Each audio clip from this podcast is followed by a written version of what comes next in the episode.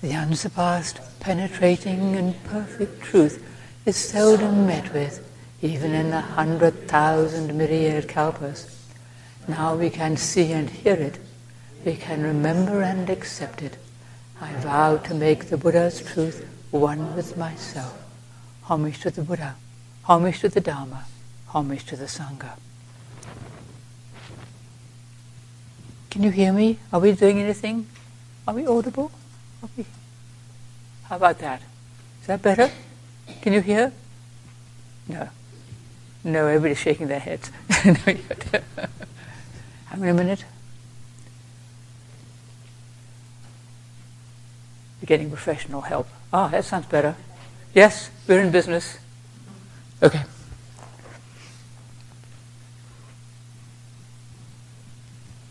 Thank you. So today I'm going to today I'm going to talk about allowing, allowing space. Okay? Yes. Allowing space, not creating space, not making space, not leaving space, but allowing space, because space is always there. We can't create it, it's everywhere. And allowing space in all kinds of ways that I could think of anyway. For most of us, our lives are filled with stuff, all kinds of stuff. And our minds are filled with stuff, things. Most of us have lots of things. We buy things, we keep things, people give us things, we have things everywhere. And at this time of year, we're giving and receiving things. Some are very welcome, some not quite so much. You see the thing like, what do you give to somebody who has everything? Well, why give them anything. Just give them peace and quiet. Give them, give them some space. You're kind of driven by this expectation of gifts and the like. Monks have a lot of stuff too, you know. You wouldn't think so. We try to live simply, not have too much stuff. But when one of our monks dies, there's all this stuff to deal with. And then the rest of us think, oh gosh, let's get rid of all my stuff. And we start getting rid of things that we didn't know we even had. I found I had a huge stash of plastic bags. I can't bear to throw away plastic bags. There's an enormous pile of plastic bags. So. but it's so satisfying getting rid of stuff, actually. Activities. Some of us feel to, compelled to be always doing something, filling our lives with doing this and that. Some of us, we may retire and be busier than we were before. Just always wanting to be doing something Reverend Master, I remember saying to one of her monks many, many years ago, Oh, you're always improving the shining hour. Like you can't just be quiet and sit still and be at ease. You always had to be doing something, you know. Often she'd call a monk over to our house, especially a very busy senior monk, and have them just sit there. They'd be sort of like waiting for her to tell them something to do, and she wouldn't say anything. She'd just be sitting and finally she says, relax, be at ease, just be. She would say, just be. And well, could they just relax and be with her? Or were they kind of endlessly squirming and worrying about all the work that was piling up? I think often the latter. Very understandable. But she was trying to teach them something about just being at ease and not always be doing. Social media we know it can be a curse. If we let it take over our life, if we can't be separated from our phone for even a moment, there's an anxiety when we have to put it down for a second or, you know, for a while. Why? You know? To let go of our being attached, you know, connected with everybody all the time. Somebody might be texting us. Maybe something is happening I don't know about. Or this, uh, this kind of compulsion, which is not always satisfying. Yeah. Information. You have access to all kinds of information all the time, everywhere, about absolutely everything, anytime you want.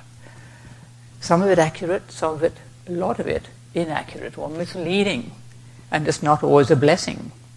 We can get sucked into a vortex of information. Even benign information, you get led from one thing to another thing to another thing, and then suddenly an hour and a half has gone by, and you think, "What am I doing?" You know. Or we can fill ourselves with opinions about everything under the sun, whether they're useful opinions or not. They're just opinions, and how much of it do we need to know? How much of it do we really want to know, in fact? Maybe not quite as much as we might think. We don't have to know everything about everything. We don't have to be the authority. We don't have to know exactly how this thing works, you know. We can actually uh, let it go sometimes. And to allow more space in our lives, in many ways, can help us to deal with a lot of the stress that we might live with if we're endlessly running after things or filling our lives with things or filling our minds with stuff. It can be hard to keep up with it all. Buying more stuff. It can seem attractive, you know. Then we have the thing, and very quickly it's just another thing taking up space in our closet or our garage or whatever. I have enough already. This is the great sacred mantra that a monk, monk friend of ours used to repeat to himself. I have enough already, and I still find it really helpful. You know, Black Friday. Maybe there's something I need that I can get on sale. Let's have a look. Or maybe I don't really need it, but it's a good deal. Or if I don't need it now, I might need it later, and then I'll have it. You know, or I just want it. It could be endless. You know, I have enough already. Wonderful, liberating. The massive information we now have access to. You know, well, if we're paying attention, this is the key. We can cure, curb our endless curiosity about absolutely everything. Human beings are curious creatures, is where it got, what got us where we are now. And we can focus a bit more on what we're doing and not get too sidetracked by this and then by that and oh, look at this thing and that thing, you know. Instead of having to know everything about everything that's happening in this world, maybe we can just offer merit for people who are caught up in horrible situations. We don't have to know absolutely everything about them, just offer merit, both for people, the victims, as it were, and the people who create these horrible situations. Offer merit for everybody, because they're all stuck in some kind of hell, actually, you know. Even unintentionally, people create dreadful situations and not having to know everything and make judgments about everything and have opinions about everything. We don't have to. Just to sit still and offer merit. Allowing space. Last night I was, I was sitting and thinking, what should I talk about tomorrow? And my mind was a blank. And I thought, allowing space. I just sat there, just exactly what I was doing, just sit there and uh, what might arise to talk about. And I thought, well, allowing space. That's what I was doing.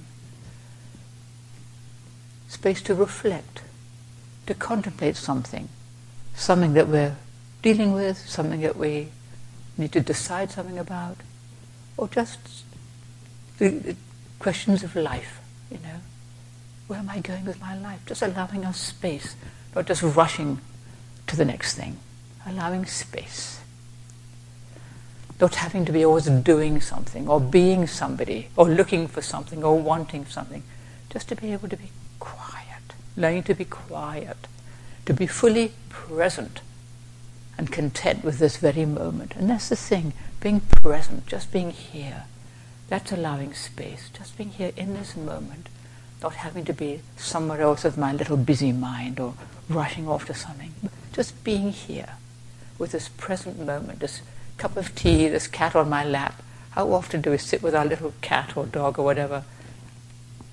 And they're with us, but our mind is somewhere else, just sort of stroking them. And they notice, you know, if you're not paying attention, they'll go Meh, and run off.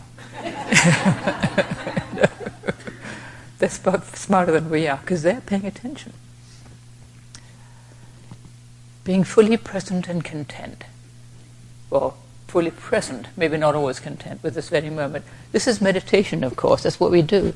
Learning to be fully present and still in this moment. Letting our thoughts and feelings and states of mind come and go and not grabbing onto them. Sitting still beneath them as best we can. Letting them arise, abide, and pass away. Easier said than done, but that's what we try to do. And when we do this, or we try to do this, Sometimes it's really peaceful, and sometimes it's anything but. Like all hell can break loose when you just sit still and allow what's there to come up. This can, this can happen, as we all know. and allowing the space for things to come up that we need to look at and deal with. Just to sit there with them. You don't even need to do do anything. Just to be there with anger or despair or fear or whatever it might be. Allowing the space. It can take a lot of courage and a lot of faith to do that. Just to sit there and look at them. And if we can do this without judging the things that arise, that's practicing compassion, courage and faith and compassion. Just allowing things to arise in our mind, not having to make a judgment about it, but just, ah, I'm really upset. I'm really afraid. I'm really angry, whatever it might be. Just to sit there and accept it, allowing it space to be there, and then allowing it space to depart when it's time, not clinging on to it or creating something more. When we allow space, we allow compassion to arise and we allow wisdom to arise. In fact, allowing space is to practice compassion and wisdom, just that very thing, just that we're just waiting a minute, or just being patient, just being still with it, allowing that space for things to arise. In all kinds of ways, allowing space is to practice compassion and wisdom because they're there all the time anyway. There's always compassion and wisdom accessible to us. And if we give them half a chance, they can come up and manifest and help us and show us the way. Being fully present with whatever's going on in this very moment allows compassion and wisdom to arise. When we're with another person, to allow space with them is to be fully present with them to allow them to speak and express themselves if they'd like to, or to allow them to be quiet if they want to be quiet. They don't have to be, you know, we don't have to be insisting on something, requiring something. Just to be there with another person, not insisting on anything. That's allowing space. To listen and accept the other person as they are, not judging or comparing or making assumptions about them, allowing them space. And to allow space, there's also to allow time, to allow ourselves a moment to take a breath before we respond to something or somebody. I'm always saying this because it's so helpful. To take a breath before you say something you might regret or do something you might, you know. So we can respond more wisely and kindly with wisdom and compassion. You know? To take time with another person, not to be distracted by something else or rushing off to some other thing. To allow time before we make a decision. I mean, it's something we have to contemplate, not to just rush into something and then do something you might regret later, getting stampeded into some decision. Often we think we have to deal with it right now, and very often we can buy ourselves a little time. You know, let me think about that. You know, and we might act more wisely and kindly. while allowing space. As I said, we can't create space because space is everywhere. It fills everything. Shapeless, without characteristics, everything is embraced within space. Made of space mostly, we're all made of little molecules that are all there mostly empty. You know, and they break them down into smaller and smaller things, and they still haven't found something solid at the middle, at the bottom of it. I think we're actually just made of space. Great. And everything else is made of space. Everybody is made of space. All the things, these little molecules and whatever they are, just just space, really. Very comforting, actually, when you think about it. Very nice that we're made of space. Nothing substantial there at all. So we get upset about all kinds of things which are really empty. And we still have to deal with things.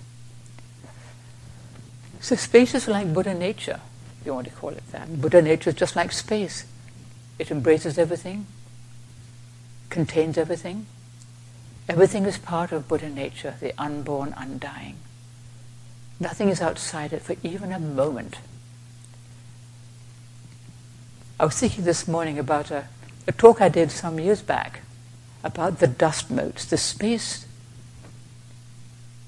I want to think dust, dust motes within space. I forget what I, how I put it, but This is Master Hsü Yun, empty clouds analogy, which I hmm. dearly love. He says it's like a, a ray of sunlight coming into a dark room, or the dusty dark room. And, and in that ray of sunbeam, that sunbeam, a ray of light, you see these dust motes circling around and just doing their stuff, not even doing anything dramatic, just circling around and doing things. And our instinct is to look at the dust motes. But they're there within space. And the space is there with all the time. And when you don't see the sunbeam, you don't notice the dust motes. The space is there. But how often we concentrate on the dust motes, the things that are happening, the things that are moving, the events, the people, the things, rather than the space that embraces it all, the Buddha nature that contains everything. How much of our time we spend looking at the little things of life, the ups and the downs, the despairs, the problems, and actually most of our life is composed of the non-great events. We're just cleaning our teeth or walking from one place to another or just sitting there with our cup of tea or whatever it is. We're not always doing the great thing. We're not always at some pinnacle of success or some abyss, you know, abyss of despair or something like that. Most of our life is actually just pretty well ordinary. And it's fine. We don't have to be looking for the great ups and downs. We don't have to be always focusing on those little moving dust motes of events and things and stuff. But actually, we can just dwell content within Buddha nature, as Keizan says. Pure meditation is, is the foundation of our minds to dwell content within our own Buddha nature. Once again, I can't. I usually know that quote, and I can't quite remember it. But it's just like that, dwelling content within our own mind, dwelling content within that space. That's what our meditation is. Pure meditation. Pure meditation opens us so that we may realize the foundation of our minds and dwell content within our own Buddha nature. That's it. Finally got it. It's the same thing. Just sitting still within the just the fabric of our life. Doesn't have to be exciting, doesn't have to be dramatic, as most of our life is not. But just to dwell content, to dwell content within our own Buddha nature, and not be looking for dust motes. You know. when all the stuff of our lives, all those dust motes, all those things, desires, distractions, and difficulties, and thoughts, and feelings, and states of mind, and all that, everything, there's nothing wrong with it. It's all part of Buddha nature, actually. Dust motes are not separate from the space. It's all part of the same thing. It's all empty, actually. And to dwell content within that stillness. Knowing that there's nothing wrong with any of the dust motes, nothing wrong with any of the stuff, but not to get too pulled off by them, not to give them too much importance, because really the most important thing is that stillness, that Buddha nature within which everything takes place, the space that encompasses us all, that we don't see, we can't see it, we can't smell it, we can't taste it, but it's right there. We all dwell within it. And we couldn't exist if it wasn't there. And it's what we are made of. We're completely made of space. We're completely made of Buddha nature and everything else too. Good, bad, indifferent, the suffering, the cruelty, the joy, the beauty, all the things of our lives, all the things we hear, smell, think about, read on the internet or whatever. It's all part of the same thing. It's all part of the great matter. So when we allow space, we allow room for Buddha nature, which of course, as I said, is there all the time, we're all within it. We're coming back to it, we're remembering. This is the most important thing, like coming back to true north. And we're allowing it to rule our lives with compassion and with wisdom, because that is its very nature, and is our very nature. Compassion and wisdom are our true nature. We just get pulled off. That's our talk for the day. Thank you. Nice to see everybody. We're going to be, uh, next two Sundays we're going to be closed. I'm sure Reverend Ananda will tell you this. We've got our meditation retreat, our monks retreat coming up. So we, for two Sundays, we will be closed somehow. That's how the days work. So we'll be back on the 16th, I guess, would be the next Sunday we have a, a Dharma, you know, a Sunday event. So um, take care of yourselves in the meantime.